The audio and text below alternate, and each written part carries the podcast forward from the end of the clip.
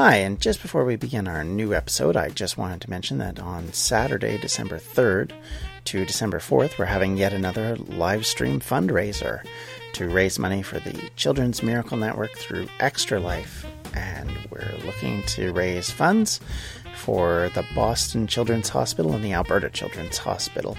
So if you'd like to and could take the opportunity to donate, please donate at distractionsmedia.com forward slash donations, and you'll see the place where you can donate there and more information on our live stream. And you'll be able to follow it all along at twitch.tv forward slash distractions media. Can't wait for you to see it. Take care.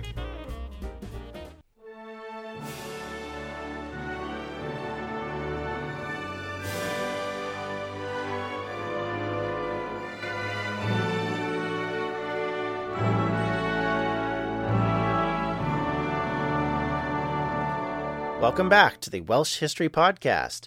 My name is Jonathan, and this is episode 18 Boudica and the Revolt Against the Romans. So, last time we talked a lot about the Silures. In fact, they were basically the entire episode, and the dominance that eventually happens when the Romans finally can negotiate a peace or in some way create a peace with them, which then creates the first stability that they have in Wales outside of likely the Pembrokeshire area, which, as I've said before, seemed to have been a peaceful area right from the get go. As this occurs, one of the things that happens is we get a twofold situation. One, the Brigantes go into revolt.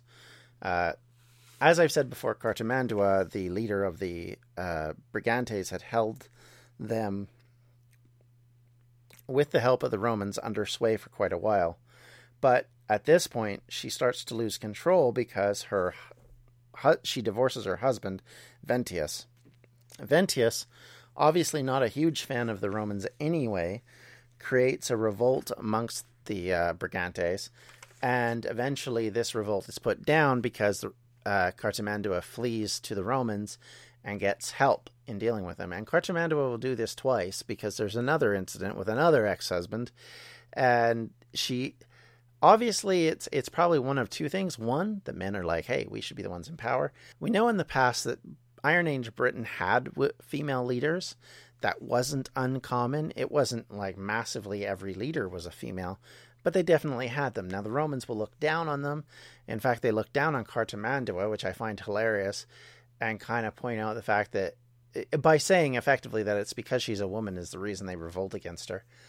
The, the way they're the the British tribes work and how they function from a standpoint of who's considered in charge. And I, I, I get the impression from historians and archaeologists that this isn't really the way it worked in Iron Age Britain. In Iron Age Britain, whoever was the leader was the leader, female, male, whatever. They were considered to be the most important person. And up until this point, Cartimandua has sort of run the Brigantes pretty much without fail. This is kind of the first sign that the Brigantes are not happy to be dealing with the Romans my guess is, as part of the problem, is the Deceangli, who exist in an area in northwest Wales. We've talked about them a little bit in the past in one of the episodes. They are a tribe that kind of ran the areas around Anglesey and the Llŷn Peninsula and going into even as far as uh, Bangor and that area. So they're very much ingrained near the Brigantes. They're probably within trading distance easily. And so there was probably familial and kinship relationships. So the fact that the Deceangli and the Brigantes are talking about revolting at one point says that there is a connection between the two that Cartimandua is not controlling and that she's having to go back and appeal to her client leadership uh, as a client king, queen in this case, uh, with the Romans to try and help her out. And the Romans do this. They they do this in the Middle East and other places where if they have a client king and the client king says, "Hey, I need help taking back X location," the Romans will send troops to help out. In fact, the only time where they sort of become a problem, and we're going to see this current coming up, is when the Romans feel that the new king isn't really the one in charge anymore and that's typically when they become a problem, and they will become a problem soon enough in Britain. So, to get back to my point, so you have the Deceangli who are causing trouble. You have the Brigantes who, the, like I said, the Romans had to go up and deal with to make them kind of fall back in line. They remain a client kingdom as long as Cartimandua is alive, and that will come to an end eventually, and they will fold into the Roman province of Britannia. However, two tribes that are causing problems in Wales, the Silures were one, they've been dealt with. The other one had actually been the one that had helped uh, Caratacus fight against the Romans just a decade or so ago, and that's the Ordovices. The Ordovices are a tribe that predominantly controlled the areas around mid eastern Wales up to just sort of south of Liverpool area. So they controlled quite a swath of territory. They were actually in league with the Dobani, who were an early Roman enemy. And so they had some associations and affiliations with groups who had opposed the Romans from the beginning. They remained a problem. In fact, the governor at the time, Paulinus, decides that the only way to really deal with them is to finally go after the, who they consider to be the real problem children here, and that's the Druids.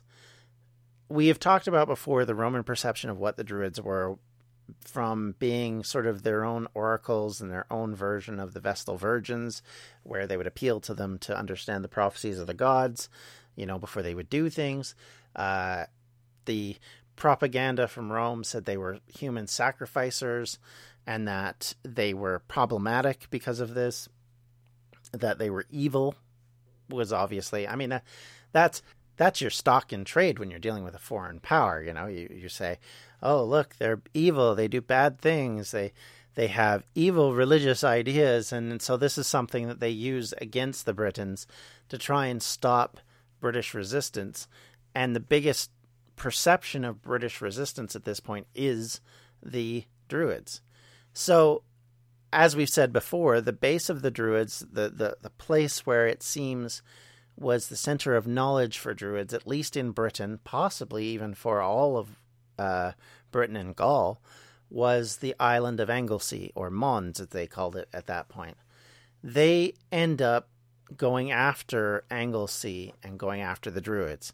And so Paulinus takes troops from the legions, heads off into North Wales to try and bring these two tribes, the Deceangli and the Ordovices, to heel.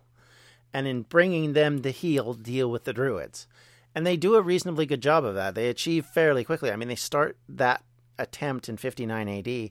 By 61, they basically have it under control. They actually hit the island of Anglesey, and with the exception of Tacitus describes an incident where they hit the beaches, and again, Tacitus has this fascination with women are evil, and this seems to be pretty close to most Roman writings. Are that the only time you mention a woman is either she's immensely noble or she's completely disgusting and evil and, and, and the trouble behind the throne. In this case, he uses the example of they hit the beaches and all these people are dressed in black and they're using black magic against them and cursing them and calling down fire from the gods upon them and all this kind of stuff. So you get this image of this these cloaked figures, you know, hands waving in the air, calling the magic to come destroy the Roman troops.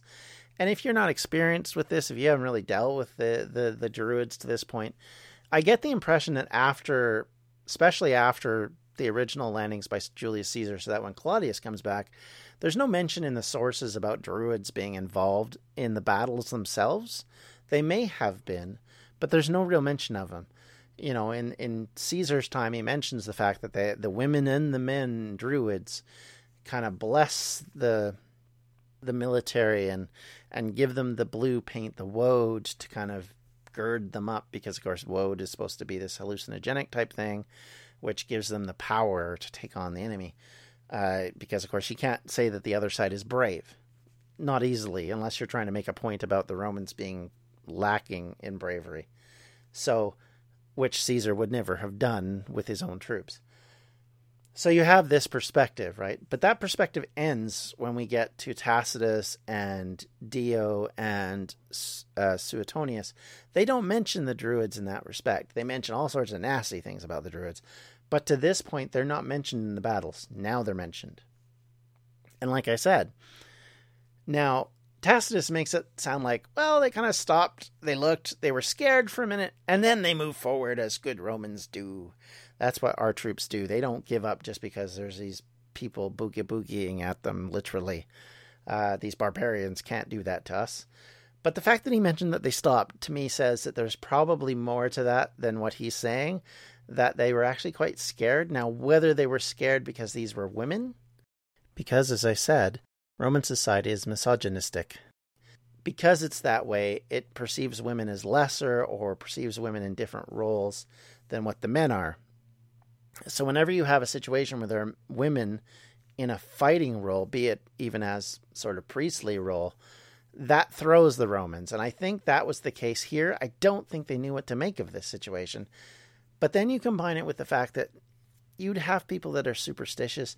You're going to have people in the Roman military at this point who come from places like Gaul, who come from Germany, who come from other areas where cursing, and, and we know from the archaeological evidence that there was a number of curses that were given out through the Roman lifetime.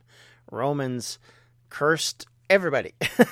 At some point, it seemed like it, it, you'd find graffiti on walls and all sorts of places, and in and in funeral areas, cursing someone.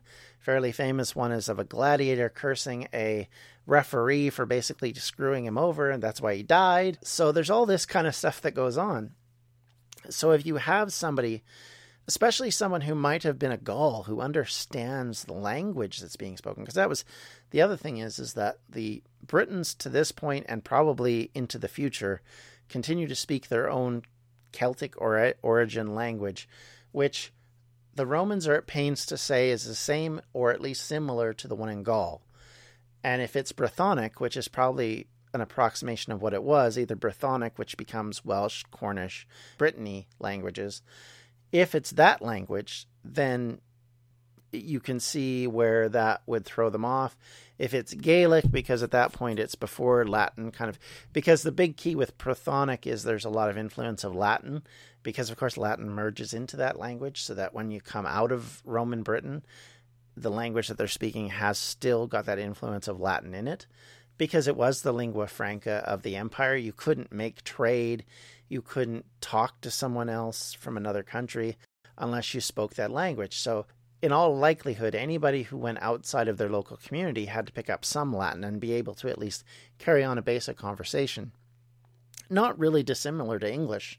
I mean, a lot of foreign countries these days, even when you speak a particular language, you might still pick up English because while you might not be understood in your own language, be it Swedish or Russian or whatever, uh, you would be at least have a chance of being understood in English because English is so pervasive in the world culture right now, and to the point where you know it can be used in random points at times, and and we use a lot of borrowed words. Even you know Welsh uses a lot of borrowed English words, but many other countries across the world have borrowed English words because there isn't an equal comparison in other languages.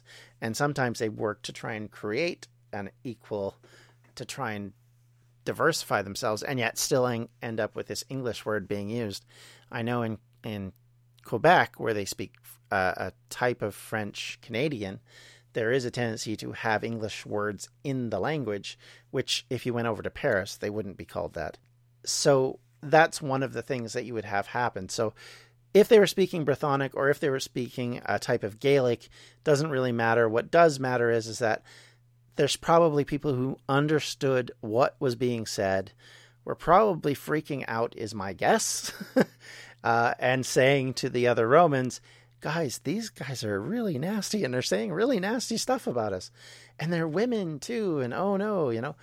And they're priests, and oh my gosh, and they're scary and they commit. And probably what also didn't help was their their own Roman propaganda, because if you're scared of these guys because you've been told, oh, they're human sacrifices. I mean, think of it like if you think about the old uh, Imperial Britain when they would talk about going to the South Seas and they talked about cannibals in Africa and in the southern southern ocean near Australia.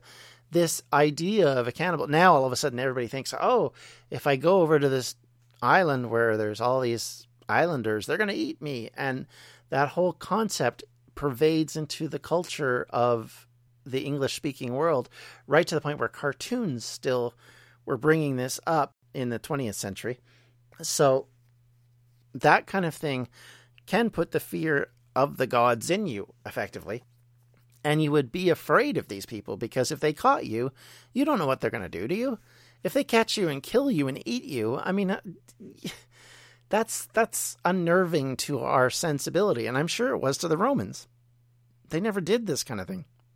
If you're like me and eating healthy is a bit of a problem, let me bend your ear a little bit to eat stress free this spring with Factor's delicious, ready to eat meals. Every fresh, never frozen meal is chef crafted, dietitian approved, and ready to eat in just two minutes. Choose from a weekly menu of 35 options, including popular options like Calorie Smart, Keto, Protein Plus, or Vegan and Veggies. Also, discover more than 60 add ons every week like breakfasts, on the go lunch, snacks, and beverages to help you stay fueled and feel good all day long. What are you waiting for? Get started today and fuel up for your springtime goals. Get chef prepared meals on the table in two minutes with Factor's ready to eat meals so you can get back to doing what you love this spring. Also, if you're looking for gourmet meals, try meals that feature premium ingredients like filet mignon, shrimp, truffle butter, broccolini, and asparagus. We're celebrating Earth Day all month long. Look out for the Earth Month Eats badge on the menu for our lowest carbon footprint meals. Head to factormeals.com slash welshhistorypod50 and use the code welshhistorypod50 to get 50% off your first month plus 20% off your next month. That's code welshhistorypod50 at factormeals.com slash welshhistorypod50 to get 50% off your first box plus 20% off your next box while your subscription is active.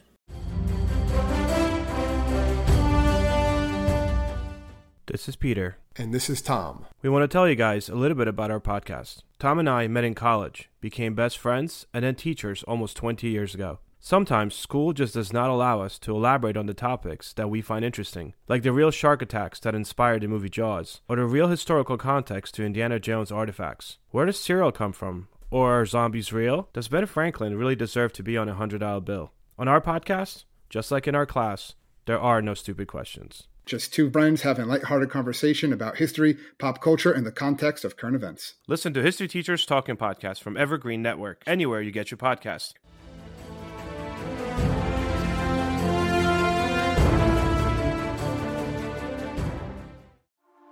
A news story gets shared by a friend on social media, or you catch a tweet that really makes your blood boil. But how do you separate fact from fiction? That's the premise behind Disinformation, a 10 part series from Evergreen Podcasts and Emergent Risk International coming this fall. Tune into Disinformation wherever you get your podcasts, and remember don't believe everything you read. So this propaganda in this particular occasion probably worked against them. And as I said, Tacitus talks about it like as if it was like a five second thing. They went, oh, sh-, you know, what are we going to do? And then they went, okay, we're Romans. Let's go be Romans. And then went on. I'm suspicious that that's not necessarily the case because they had, took them a long time to deal with this. And they went out and punished the Druids. And you don't do that if they're giving in easily unless you're really going to make a point. So my theory is is that they were probably scared spitless. The commanders probably got control over them before they revolted and effectively said, "Look, guys, we either take these guys on now or we take them on later, but we must take them on."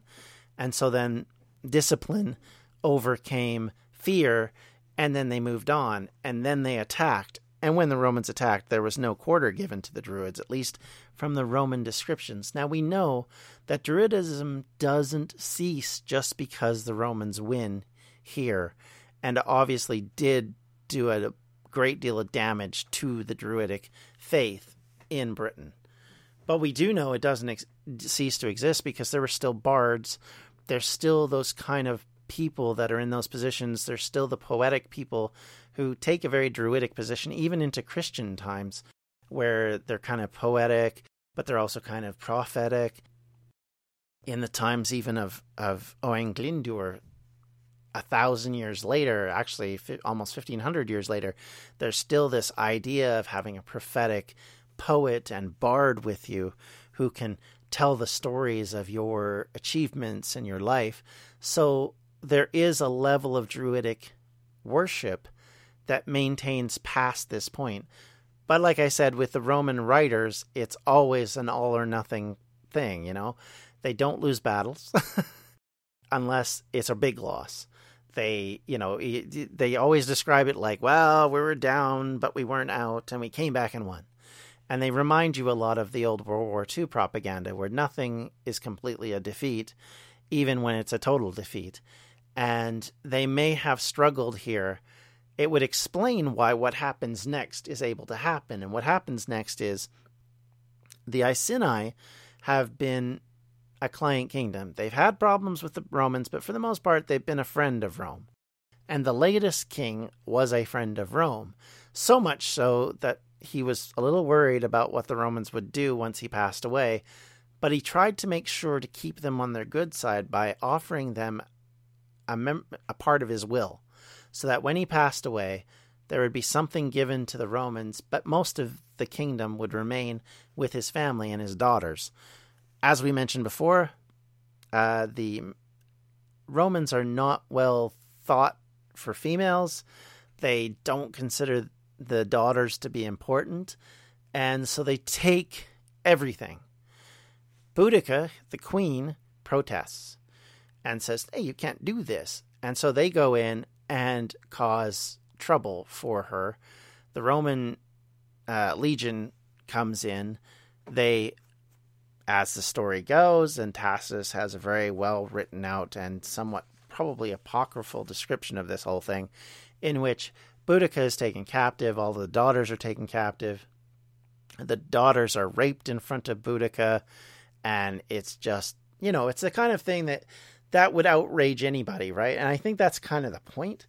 I think if the Romans are looking for a reason why this revolt becomes so widespread, trying to give it a, a a story touch, right? Like to give it a something to sort of say, here's the reason why, and it was because we were bad, instead of, well, really, it might have been the entire cultural oppression of the British, and maybe even rumors were spreading about the fact that they were going to kill the Druids that may have lit the final fuse. We don't know.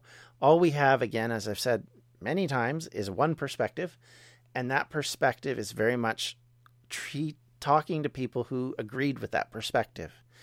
And so I wish we knew more. I wish we had a good concept of what happened. We don't. We just have the, the Roman interpretations. They're still good, they're still important, and they're still relatively accurate in some respects. A lot of it you have to take with grains of salt, but considering what we now know archaeologically, this isn't completely incorrect or some sort of fabrication or something written so far beyond that point that we don't have evidence of it. In this case, we have a solid evidence. So what happens is, is the Iceni revolt, but they aren't the only ones that revolt. It becomes actually a southeast England revolt where the tribes in that area start to rise up at once. And it may be at this point when Nero basically says, What is the point in keeping this thing? Nobody knows for sure because this does happen in the time of Nero. So it's before the Julio Claudians exit the scene. It's still early days in the Roman rule in Britain. So there's still a lot of resentment and animosity towards the Roman way of doing things. And so you can understand that from a cultural standpoint, they came to the Iceni they Iceni said, "Hey, we're going to be your friends." The Romans said, "Great, you're our friends." Then the Romans came back and said, "Now we want your weapons." Then the Romans come back and say, "Now we want your land." And they may have wanted it for a number of reasons. One of which, which we'll get to, is they may have been using it to create colonies. So if they want a colonia there, as we've mentioned before, they look for the best land, they steal the best land, they put older troops and former troops there because they act as militia should they be needed to stomp down anything that goes on. All of these things have gone on, and there's a lot of resentment surrounding this. And one of the places where a colony was first set up, and we've talked about before, is Colchester. And at this point in our story is where Boudica, leading her revolt, finds the first big target of their ire, and the first big target is Colchester. And they burn the thing to the ground. And most of the citizens of Colchester flee into the temple of Claudius, which we again brought up before, to try and save themselves from Boudica. Boudica burns the whole temple to the ground. Again, we're getting perspectives from the Romans, so understand that this may not have exactly happened the way it's described, but effectively what they're doing is pointing out that Boudica gave no quarter to the Romans because she felt they gave no quarter to them and wouldn't give quarter to them. So thus she destroyed them utterly, sent women and children fleeing into the woods, basically did everything she could to eliminate the Roman presence in her lands and surrounding area. After they took Colchester, word of this comes to Paulinus. He then boots it back there with legions to try and fight them.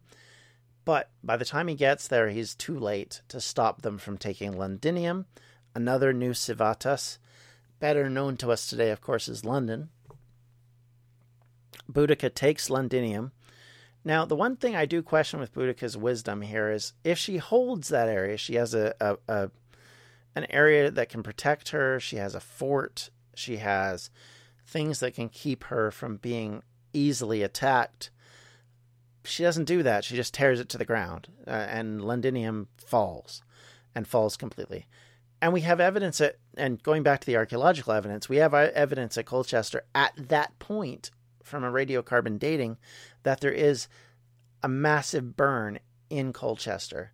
There's actually a layer which they call the Boudican layer because that's where the fire has left ash everywhere.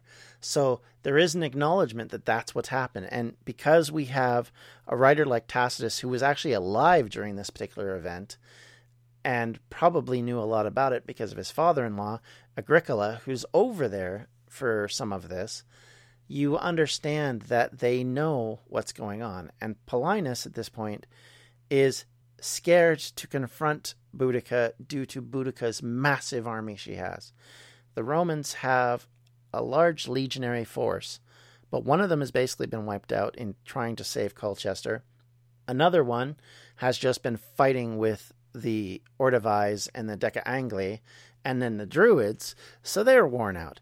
They appeal to the Second Roman Legion, the Augustan Legion, which at this point is down near Exeter. The leader of the Ro- of the legionary group decides that he's not going to get involved because he figures that his legion will just get wiped out as well. And so instead, because he doesn't get involved, he'll actually commit suicide later over it. In the end, the Romans are able to get control again. They they actually do what Romans do in so many occasions. They just don't give in. And they didn't give in to the Iron Age tribes that are now being Romanized and are revolting against this Romanization. They decide at that point, no, you're not going to take us. You're not going to beat us. So they find a place to have kind of a last stand almost. And they set it up in the best way they can. And as the story goes, they have woods at their back. They are in a wedge formation. The troops of Boudicca's come into this, and there's a massive troop horde, you know, many times over what the Romans had. And again, most historians and archaeologists doubt this. They think that the numbers are skewed quite dramatically to make for a dramatic story. But even still, there is an acknowledgement that they probably outnumbered the Romans. Thus, they would feel emboldened to take on a Roman legion, even though the Roman legion is better prepared and better trained. So they fight them. Now, again, here's another side effect. So, if you know civil U.S. Civil War history, you know the Battle of Bull Run, one of the first battles of the war. It was still in an era when you kind of brought the family out to watch. Why you'd bring a family out to watch the war, I don't know. But anyway, and so there was sort of like family uh, carts and and thing and coaches out on the side, and when the troops ran they, these coaches had to make it for their, you know, hightail it out of there. Well, this is kind of what happens in this situation. the The story goes is that Boudica had uh, women and children and everything at the back, probably as I suspect it's a supply train. They may have kept their families with them to try and protect them from Roman retaliation, because of course the Romans are terrible for this kind of thing, and they will retaliate and they will take it out on your family and anybody else to make sure you pay for it. That's the reason why they do some of the stuff that they do to other people. So they kept their family with them. The families are at the back. The other option could be is that the, the the claiming a booty then becomes sort of a family affair after the battle's over. Any which way, this makes effectively a nice uh, picket line. And so when the Boudicca army attacks the Romans, the Romans squash them because they're disorganized. They're attacking, probably thinking, hey, we got these guys cornered. They're in a bad way. All we have to do is take them out. And they've been winning. And so they get emboldened by the winning, and so they think, well, we'll just take these guys out like we did the last ones. But these guys aren't caught out. They're they're well trained. They've been fighting the Welsh tribes for quite a while, and they know how to fight these guys. And they've got the protection. They've got the advantage of the terrain. They understand the terrain, and on this occasion, they get exactly what they want, which is an open battle on the ground, person to person with the Roman training going up against a disorganized British mass that isn't, again, going back to what we talked about last week, isn't contained in a unified military structure, but is rather a collection of tribes fighting side by side. So there's no coordination, there's no real control. You have chariots, you have foot soldiers, you have people on horses, and they're all sort of raging. And yeah, if you're scared of them, you'll run at the first sign of this trouble. The Romans don't. As I said, they've been trained. They've, they've experienced the ways to fight the Britons because they've been fighting them for 20 years at this point. They hit them, the Romans hold, their line holds, and as long as their line holds, they can move forward and you can't stop them. And that was the problem. They couldn't stop them. They couldn't punch through. They couldn't cause the chaos that they had caused before because of the terrain, because of the Roman understanding that if they didn't fight, again, going back to what we talked about with Silures last week, if you're telling me that I'm going to get wiped out if I don't fight, I'm going to fight. And I'm going to fight doggedly because this is, you know, it's either you or me. So it's going to be you, not me. And that's what he, they do. And they come out and they fight it out and they beat them in part because the Britons aren't coordinated, but also because when the Britons start to pull back, they hit the wagon trains, they get picketed basically, and they're almost pincered by the Romans and their own wagon trains, and they squash them. And that ends the revolt. It ends really the last sustained problem for the Romans in Britain. They will continue to fight Welsh tribes they will eventually fight the Scottish tribes and the Picts in the north, but for now and for quite pretty much the rest of the next 400 years, the major problems they're going to have in Roman Britain have come to an end. Because this is the last sustained revolt against Roman rule. The next revolt that happens in Britain is actually going to be because of Roman rule, not against Roman rule, as by this point the Roman Britons have been encultured and now they're supporting an emperor candidate, but that's a couple hundred years away. So Boudicca is sort of like the last kick of the British can against the Roman forces that's actually a serious threat, and is actually the last time when we think the Romans could have been booted from the island up until 410 AD when they leave on their own. And at this point, we will start to now talk about the acculturation of Britain into the Roman Empire, the development of the Welsh areas into Roman areas, and what that means for those local tribes, for the communities, what, how that changes their cultural identity, how it changes how, after the Roman period, the perceptions of the people remain Roman for a while. Even into the time of Gildas, where we're talking the sixth century, where there's still talk about people being Roman nobles and not necessarily Britons. And the identity of people is still associated with the old Roman empires. and it's actually just a continuation for some people in that era. And so we'll talk about that more next time and we'll go on about this. And just to conclude, I just want to say thank you very much for listening to this series. I hope you're getting something out of it. Any comments, suggestions, concerns, you can reach me at uh, the Welsh History Podcast at gmail.com or on Twitter at Welsh History Pod, or you can contact me on Facebook at uh, facebook.com forward slash Welsh History Podcast. And I will try and answer anything I do know or do understand. I will tell you that sometimes I don't have a clue based on I don't know everything about what goes on in Welsh history. And if I don't, I'll go look it up and, and try and at least give you an educated comment. Or if you have suggestions, I would love those too. So please don't hesitate to contact me. And thank you very much. Have a great day. We'll talk to you later. Bye bye. This has been a Distractions Media production. For more information, you can check out everything we do at distractionsmedia.com.